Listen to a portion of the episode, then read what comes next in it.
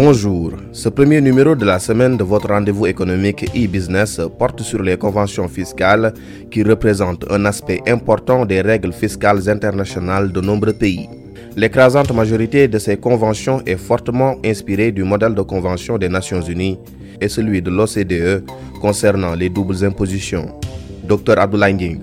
Les conventions fiscales internationales sont motivées par le fait que chaque État élabore en toute souveraineté sa législation fiscale et définit librement le champ d'application territorial de cette législation. Il en résulte inévitablement de cette situation des doubles voire des multiples impositions pour les contribuables qui ont des activités dans des pays différents, ce qui constitue une injustice pour ces contribuables et un frein au développement des relations économiques internationales. C'est pourquoi d'ailleurs le Sénégal a cherché, à l'instar de la plupart des États, à étendre son réseau conventionnel par la conclusion de conventions fiscales bilatérales, mais aussi multilatérales.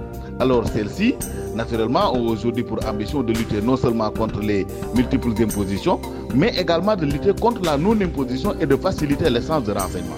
Ces conventions également sont un puissant levier de mobilisation de l'investissement direct étranger, mais également une manière de prévenir la fraude et l'évasion fiscale devenues complexes et diversifiées grâce à la coopération internationale.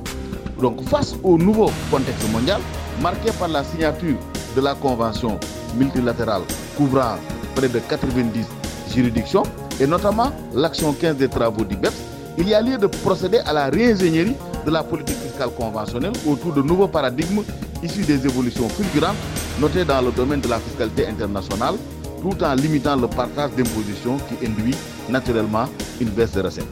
Et terminer par signaler que un pays peut également procéder à une dénonciation unilatérale euh, d'une convention. C'est le cas du Sénégal avec l'île Maurice.